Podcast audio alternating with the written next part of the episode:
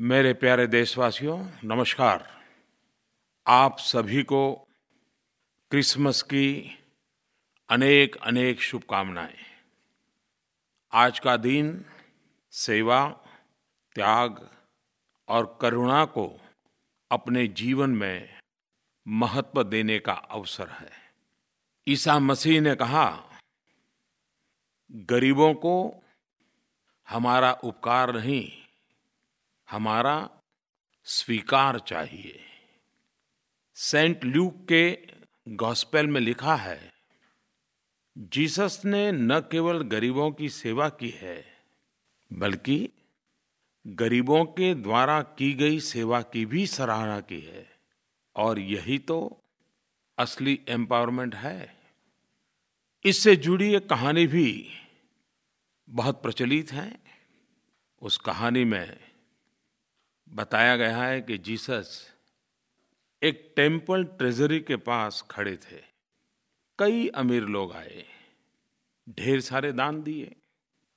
उसके बाद एक गरीब विधवा आई और उसने दो तांबे के सिक्के डाले। एक तरह से देखा जाए, दो तांबे के सिक्के कुछ मायना नहीं रखते। वहाँ खड़े भक्तों के मन में कुतूहल होना बड़ा स्वाभाविक था। तब जीसस ने कहा कि उस विधवा महिला ने सबसे ज्यादा दान किया है, क्योंकि औरों ने बहुत कुछ दिया, लेकिन इस विधवा ने तो अपना सब कुछ दे दिया है। आज पच्चीस दिसंबर महामना मदन मोहन मालवीय जी की भी जयंती है। भारतीय जनमानस में संकल्प और आत्मविश्वास जगाने वाले मालवीय जी ने आधुनिक शिक्षा को एक नई दिशा दी। उन्हें जयंती पर भावभीनी श्रद्धांजलि। अभी दो दिन पहले मालवीय जी की तपोभूमि बनारस में मुझे कई सारे विकास के कार्यों का शुभारंभ करने का अवसर मिला।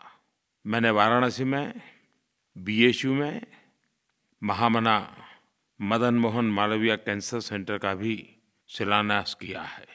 इस पूरे क्षेत्र में निर्माण हो रहा ये कैंसर सेंटर न सिर्फ पूर्वी उत्तर प्रदेश, लेकिन झारखंड, बिहार तक के लोगों के लिए एक बहुत बड़ा वरदान होगा। आज भारत रत्न एवं पूर्व प्रधानमंत्री आदरणीय अटल बिहारी वाजपेयी जी का भी जन्मदिन है। ये देश अटल जी के योगदान को कभी नहीं भुला सकता। उनके नेतृत्व में हमने परमाणु शक्ति में भी देश का सर ऊपर किया। पार्टी नेता हो, संसद सदस्य हो, मंत्री हो या प्रधानमंत्री, अटल जी ने प्रत्येक भूमिका में एक आदर्श को प्रतिष्ठित किया। अटल जी के जन्मदिन पर मैं उनको प्रणाम करता हूँ और उनके उत्तम स्वास्थ्य के लिए ईश्वर से प्रार्थना करता हूँ।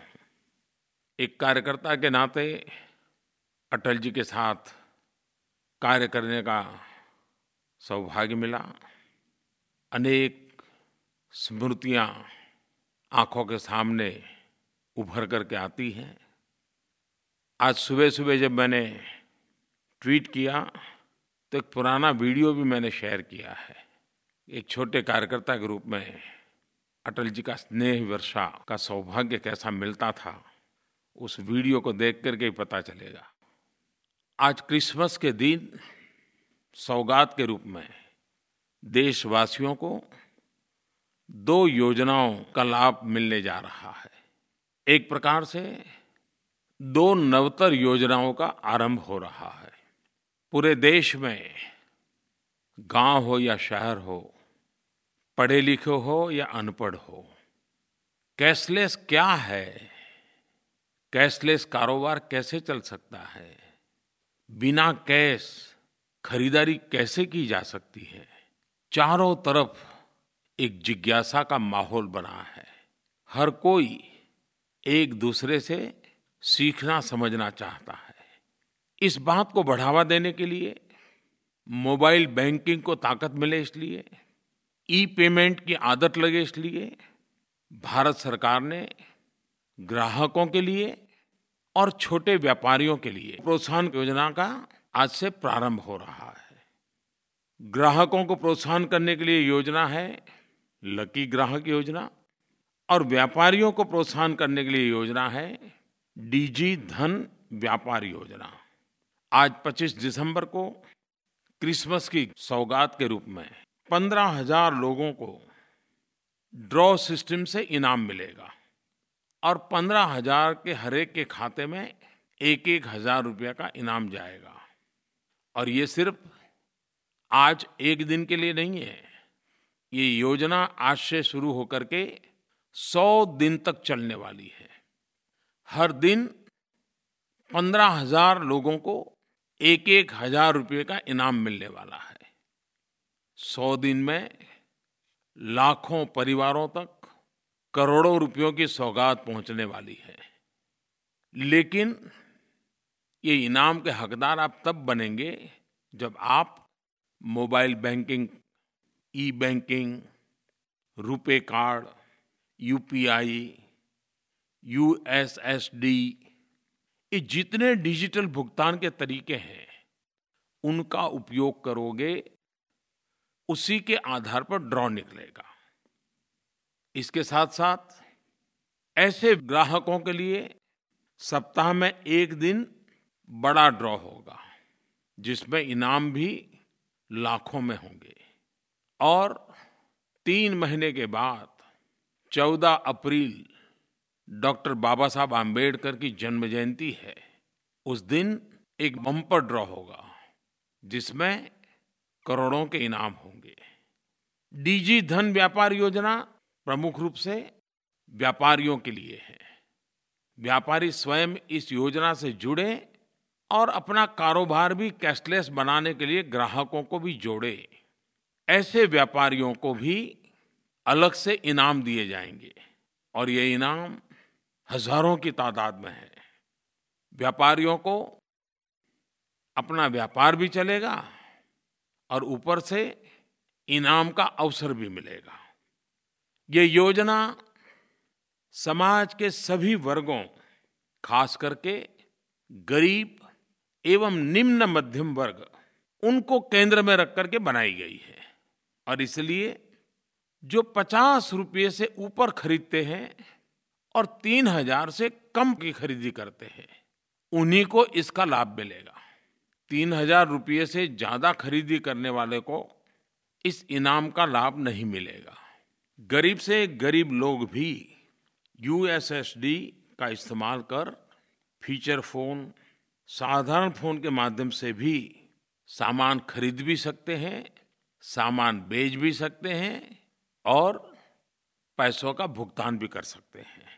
और वे सब इस इनाम योजना के लाभार्थी भी बन सकते हैं। ग्रामीण क्षेत्रों में भी लोग एईपीएस के माध्यम से खरीद बिक्री कर सकते हैं और वे भी इनाम जीत सकते हैं।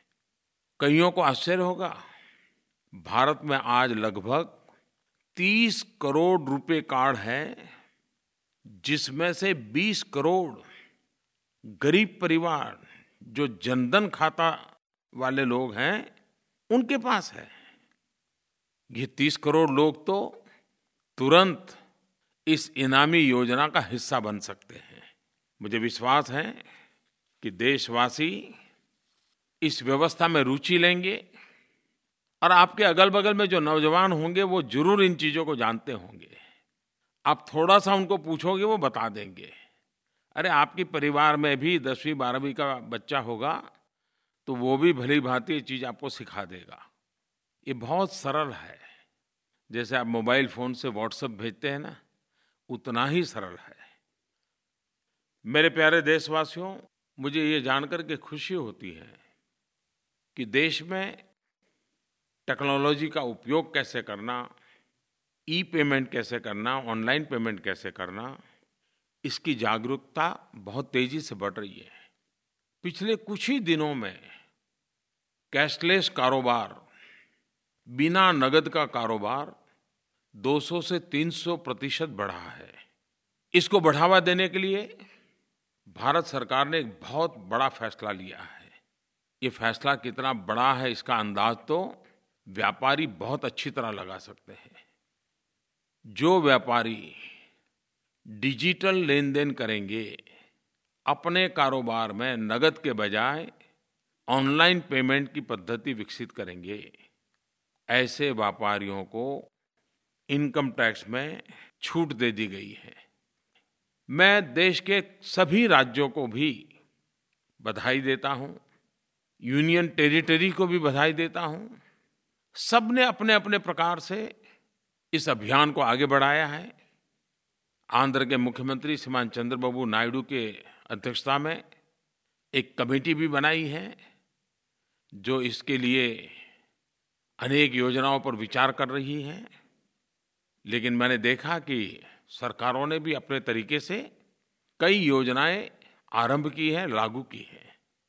किसी ने मुझे बताया कि असम सरकार ने प्रॉपर्टी टैक्स और व्यापार लाइसेंस फी का डिजिटल भुगतान करने पर दस फीसदी छूट देने का निर्णय किया है। ग्रामीण बैंकों के ब्रांच अपने पचहत्तर परसेंट उपभोक्ता से जनवरी से मार्च के बीच कम से कम दो डिजिटल ट्रांजैक्शन करवाते हैं तो उन्हें सरकार की ओर से पचास हजार रुपये इनाम मिलने वाले हैं। इकतीस मार्च दो हज़ार सत्रह तक सौ परसेंट डिजिटल ट्रांजैक्शन करने वाले गांवों को सरकार की ओर से उत्तम पंचायत फॉर डिजी ट्रांजैक्शन के तहत पाँच लाख रुपए का इनाम देने की उन्होंने घोषणा की है। उन्होंने किसानों के लिए डिजिटल कृषण शिरोमणि, असम सरकार ने ऐसे पहले दस किसानों को पाँच हजार रुपया इनाम देने का निर्णय किया है जो बीज और खाद की खरीद के लिए पूरी तरह डिजिटल भुगतान का इस्तेमाल करते हैं। मैं असम सरकार को बधाई देता हूँ, लेकिन इस प्रकार से इनिशिएटिव लिए सभी सरकारों को बधाई देता हूँ। कई ऑर्गेनाइजेशंस ने भी गांव गरीब किसानों के बीच डिजिटल लेन देन को बढ़ावा देने के कई सफल प्रयोग किए हैं। मुझे किसी ने बताया G N F C Gujarat Narmada valley fertilizer और केमिकल लिमिटेड, जो मुख्यतः खाद का काम करता है, उन्होंने किसानों को सुविधा हो इसलिए एक हजार पॉश मशीन खाद जहाँ बेचते हैं वहाँ लगाए हैं और कुछ ही दिनों में पैंतीस हजार किसानों को पाँच लाख खाद के बोरे डिजिटल भुगतान के माध्यम से कर दिए, और ये सब सिर्फ दो हफ्ते में किया। और मजा ये है कि पिछले वर्ष की तुलना में जी एन एफ सी की खाद की बिक्री में सत्ताईस प्रतिशत बढ़ोतरी हुई है। भाइयों बहनों, हमारी अर्थव्यवस्था में, हमारी जीवन व्यवस्था में इनफॉर्मल सेक्टर बहुत बड़ा है और ज्यादातर इन लोगों को मजदूरी का पैसा, काम का पैसा या पगार नगद में दिया जाता है, कैश में सैलरी दी जाती है, और हमें पता है उसके कारण मजदूरों का शोषण भी होता है। सौ रुपये मिलने चाहिए तो अस्सी मिलते हैं, अस्सी मिलने चाहिए तो पचास मिलते हैं। और इंश्योरेंस जैसे हेल्थ सेक्टर के दृष्टि से अन्य कई सुविधाएं होती है, उससे वो वंचित रह जाते हैं। लेकिन अब कैशलेस पेमेंट हो रहा है, सीधा पैसा बैंक में जमा हो रहा है। एक प्रकार से इनफॉर्मल सेक्टर फॉर्मल में कन्वर्ट होता जा रहा है, शोषण बंद हो रहा है। कट देना पड़ता है तो वो कट भी अब बंद हो रहा है, और मजदूर को, कारीगर को, ऐसे गरीब व्यक्ति को पूरे पैसे मिलना संभव हुआ है। साथ साथ अन्य जो लाभ मिलते हैं वे लाभ का भी वो हकदार बन रहा है। हमारा देश तो सर्वाधिक युवाओं वाला देश है। टेक्नोलॉजी हमें सहज साध्य है। भारत जैसे देश ने तो इस क्षेत्र में सबसे आगे होना चाहिए। हमारे नौजवानों ने स्टार्टअप से काफ़ी प्रगति की है। ये डिजिटल मूवमेंट एक, एक सुनहरा अवसर है। हमारे नौजवान नए नए आइडियाज़ के साथ, नई नई टेक्नोलॉजी के साथ, नई नई पद्धति के साथ इस क्षेत्र को जितना बल दे सकते हैं देना चाहिए, लेकिन देश को काले धन से, भ्रष्टाचार से मुक्त कराने के अभियान में पूरी ताकत से हमने जुड़ना चाहिए। मेरे प्यारे देशवासियों, मैं हर महीने मन की बात के पहले लोगों से आग्रह करता हूं कि आप मुझे अपने सुझाव दीजिए, अपने विचार बताइए, और हजारों की तादाद में माईगॉव पर, नरेंद्र मोदी ऐप पर इस बार जो सुझाव आए, मैं कह सकता हूँ अस्सी नब्बे प्रतिशत सुझाव भ्रष्टाचार और काले धन के खिलाफ की लड़ाई के संबंध में आए। नोटबंदी की चर्चा आई। इन सारी चीज़ों को जब मैंने देखा तो मैं मोटे मोटे तौर पे कह सकता हूँ कि मैं उसको तीन भागों में विभाजित करता हूँ।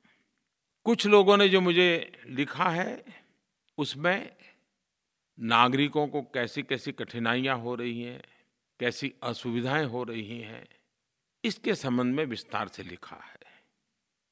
लिखने वालों का दूसरा तबका वो है जिन्होंने ज़्यादातर उन बातों पर बल दिया है कि इतना अच्छा काम, देश की भलाई का काम, इतना पवित्र काम, लेकिन उसके बावजूद भी कहाँ कहाँ कैसी कैसी धांधली हो रही है, किस प्रकार से बेईमाने के नए नए रास्ते खोजे जा रहे हैं, इसका भी जिक्र लोगों ने किया है। और तीसरा वो तबका है जिन्होंने जो हुआ है उसका तो समर्थन किया है, लेकिन साथ साथ ये लड़ाई आगे बढ़नी चाहिए, भ्रष्टाचार, काला धन पूर्णतया नष्ट होना चाहिए, इसके लिए और कठोर कदम उठाने चाहिए तो उठाने चाहिए, ऐसा बड़ा ही बल देकर के लिखने वाले लोग भी हैं। मैं देशवासियों का आभारी हूँ कि इतनी सारी चिट्ठियाँ लिख करके मुझे आपने मदद की है। श्रीमान गुरु मणि केवल ने माईगॉव पर लिखा है, काले धन पर लगाम लगाने का यह कदम प्रशंसा के योग्य है। हम नागरिकों को परेशानी हो रही है, लेकिन हम सब भ्रष्टाचार के खिलाफ लड़ रहे हैं और इस लड़ाई में हम जो सहयोग दे रहे हैं उससे हम खुश हैं। हम भ्रष्टाचार, काला धन इत्यादि के खिलाफ मिलिट्री फोर्सेस की तरह लड़ रहे हैं। गुरु मणि केवल जी ने जो बात लिखी है, देश के हर कोने में से यही भावना उजागर हो रही है। हम सब इसको अनुभव कर रहे हैं, लेकिन ये बात सही है, जब जनता कष्ट झेलती है, तकलीफ झेलती है, तो कौन इंसान होगा जिसको पीड़ा ना होती हो। जितनी पीड़ा आपको होती है उतनी ही पीड़ा मुझे भी होती है, लेकिन एक उत्तम ध्येय के लिए, एक उच्च इरादे को पार करने के लिए, साफ नीयत के साथ जब काम होता है तो एक कष्ट के बीच, दुख के बीच, पीड़ा के बीच भी देशवासी हिम्मत के साथ डटे रहते हैं। ये लोग ही असल में एजेंट ऑफ चेंज, बदलाव के पुरोधा है। मैं लोगों को एक और कारण के लिए भी धन्यवाद देता हूँ कि उन्होंने न केवल परेशानियाँ उठाई हैं, बल्कि उन चुनिंदा लोगों को करारा जवाब भी दिया है जो जनता को गुमराह करने की कोशिश कर रहे हैं। कितनी सारी अफवाहें फैलाई गई। भ्रष्टाचार और काले धन जैसी लड़ाई को भी सांप्रदायिकता के रंग से रंगने का भी कितना प्रयास किया गया। किसी ने अफवाह फैलाई, नोट पर लिखे स्पेलिंग गलत है, किसी ने कह दिया नमक का दाम बढ़ गया है, किसी ने अफवाह चला दी दो हजार के नोट भी जाने वाली है, पाँच सौ और सौ के भी जाने वाली है, ये भी फिर से जाने वाला है। लेकिन मैंने देखा भांति भांति अफवाहों के बावजूद भी देशवासियों के मन को कोई डुला नहीं सका है। इतना ही नहीं, कई लोग मैदान में आए, अपने क्रिएटिविटी के द्वारा, अपनी बुद्धि शक्ति के द्वारा अफवाह फैलाने वालों को भी बेनकाब किया, अफवाहों को भी बेनकाब कर दिया और सत्य ला करके खड़ा कर दिया। मैं जनता के इस सामर्थ्य को भी शत शत नमन करता हूँ। मेरे प्यारे देशवासियों, ये मैं साफ अनुभव कर रहा हूँ, हर पल अनुभव कर रहा हूँ, जब सवा सौ करोड़ देशवासी आपके साथ खड़े हो तब कुछ भी असंभव नहीं होता है। और जनता जनार्दन ही तो ईश्वर का रूप होती है। और जनता के आशीर्वाद ईश्वर के ही आशीर्वाद बन जाते हैं। मैं देश की जनता को धन्यवाद देता हूँ, उन्हें नमन करता हूँ कि भ्रष्टाचार और काले धन के खिलाफ इस महायज्ञ में लोगों ने पूरा उत्साह के साथ भाग लिया है। मैं चाहता था कि सदन में भ्रष्टाचार और काले धन के खिलाफ जो लड़ाई चल रही है, राजनीतिक दलों के लिए भी, पॉलिटिकल फंडिंग के लिए भी व्यापक चर्चा हो। अगर सदन चला होता तो जरूर अच्छी चर्चा होती। जो लोग अफवाहें फैला रहे हैं कि राजनीतिक दलों को सब छूटछाट है, ये गलत है। कानून सबके लिए समान होता है, चाहे व्यक्ति हो, संगठन हो या राजनीतिक दल हो। हर किसी ने कानून का पालन करना ही होता है और करना ही पड़ेगा। जो लोग खुल करके भ्रष्टाचार और काले धन का समर्थन नहीं कर पाते हैं, वे सरकार की कमियां ढूंढने के लिए पूरी देर लगे रहते हैं। एक बात ये भी आती है, बार बार नियम क्यों बदलते हैं? ये सरकार जनता जनार्दन के लिए है। जनता का लगातार फीडबैक लेने का प्रयास सरकार करती है। जनता जनार्दन को कहाँ कठिनाई हो रही है, किस नियम के कारण दिक्कत आती है, उसका क्या रास्ता खोजा जा सकता है, हर पल सरकार एक संवेदनशील सरकार होने के कारण जनता जनार्दन की सुख सुविधा को ध्यान में रखते हुए जितने भी नियम बदलने पड़ते हैं बदलती है, ताकि लोगों की परेशानी कम हो। दूसरी तरफ मैंने पहले ही दिन कहा था, आठ तारीख को कहा था, ये लड़ाई असामान्य है। सत्तर साल से बेईमानी और भ्रष्टाचार के काले कारोबार में कैसी शक्तियां जुड़ी हुई है, उनकी ताकत कितनी है। ऐसे लोगों से मैंने जब मुकाबला करना ठान लिया है तो वे भी तो सरकार को पराजित करने के लिए रोज नए तरीके अपनाते हैं। जब वो नए तरीके अपनाते हैं तो हमें भी तो उसके काट के लिए नया तरीका अपनाना पड़ता है।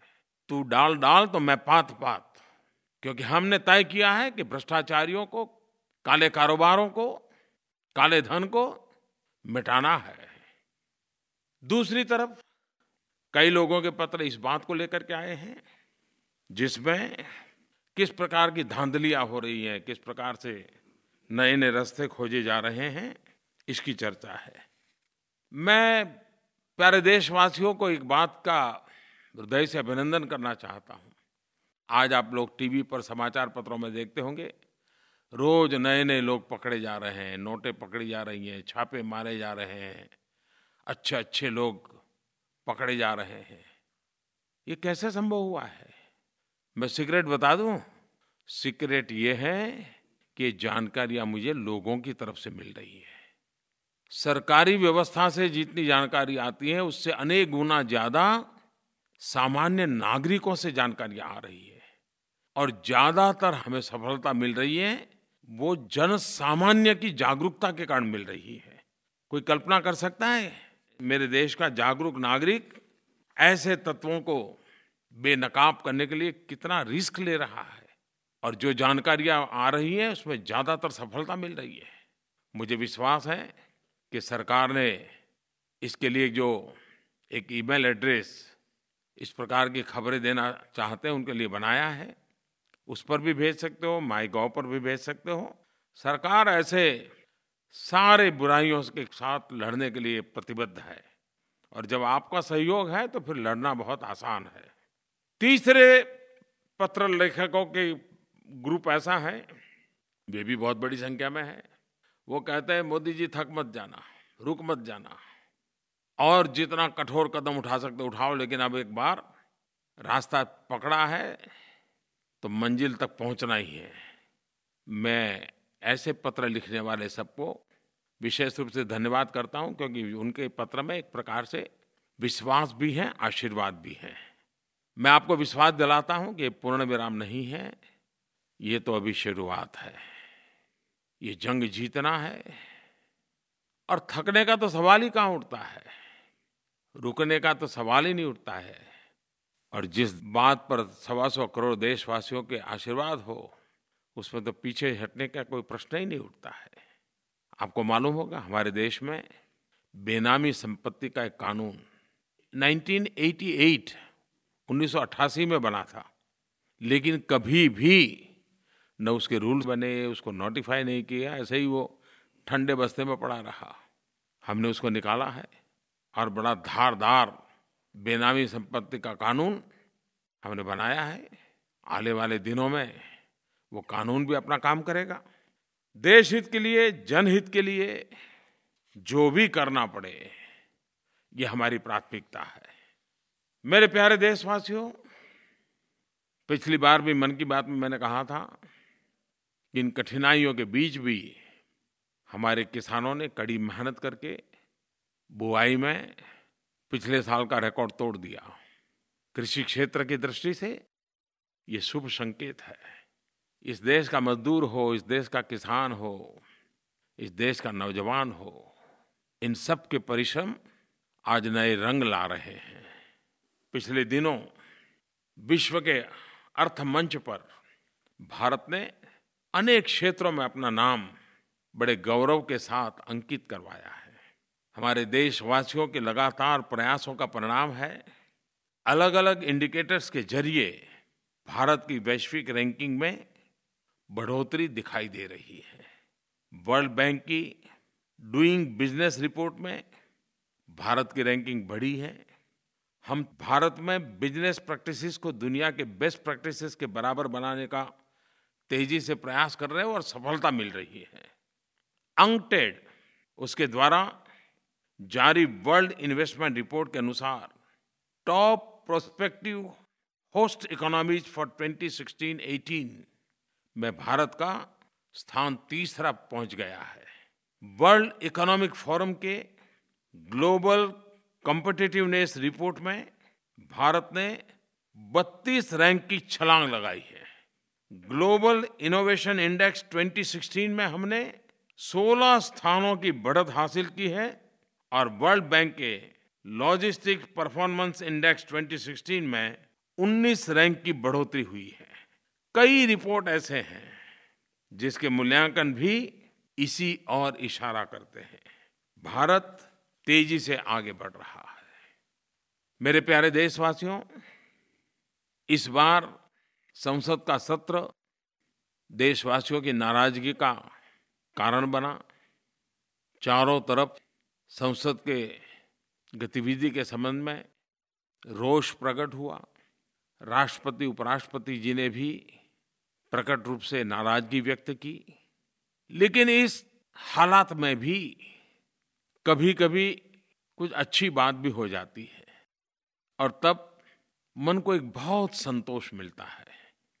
संसद के हो हल्ले के बीच एक ऐसा उत्तम काम हुआ जिसकी तरफ देश का ध्यान नहीं गया है।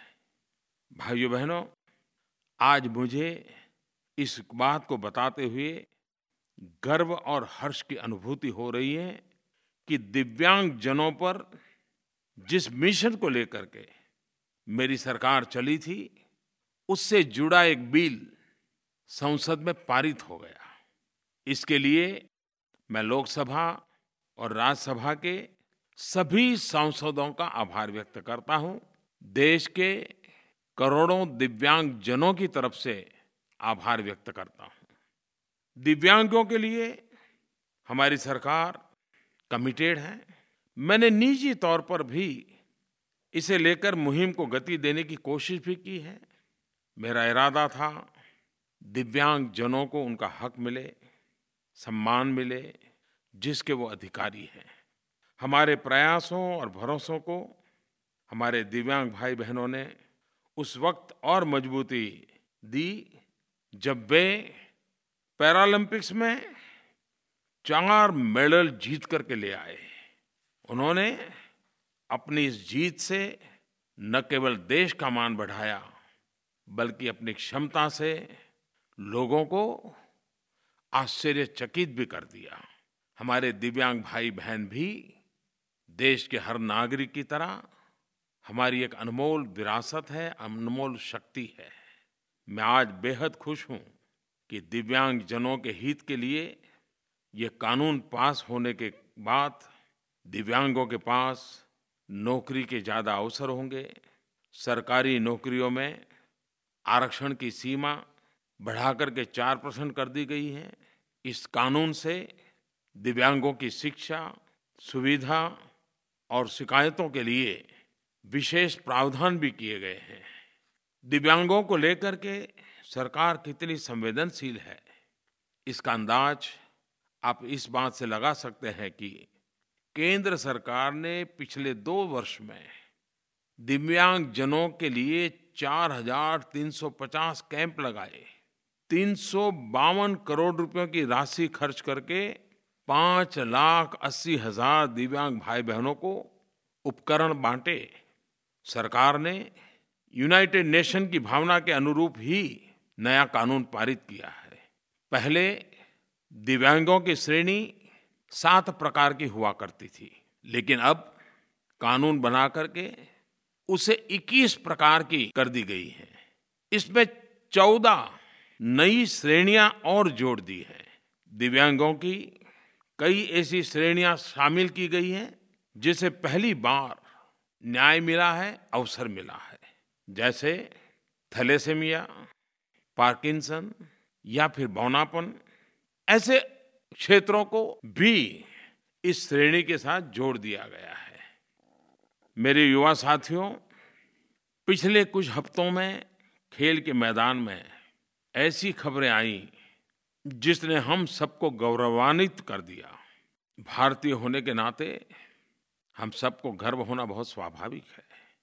भारतीय क्रिकेट टीम की इंग्लैंड के खिलाफ चार शून्य से सीरीज में जीत हुई है। इसमें कुछ युवा खिलाड़ियों की परफॉर्मेंस काबिले तारीफ रही। हमारे नौजवान करुण नायर ने ट्रिपल सेंचुरी लगाई, तो केएल राहुल ने एक सौ निन्यानवे रनों की पारी खेली। टेस्ट कप्तान विराट कोहली ने तो अच्छी बैटिंग के साथ साथ अच्छा नेतृत्व भी दिया। भारतीय क्रिकेट टीम के ऑफ स्पिनर गेंदबाज आर अश्विन को आईसीसी ने वर्ष दो हज़ार सोलह का क्रिकेटर ऑफ द ईयर और बेस्ट टेस्ट क्रिकेटर घोषित किया है। इन सबको मेरी बहुत बहुत बधाइयाँ, ढेर सारी शुभकामनाएं। हॉकी के क्षेत्र में भी पंद्रह साल के बाद बहुत अच्छी खबर आई, शानदार खबर आई।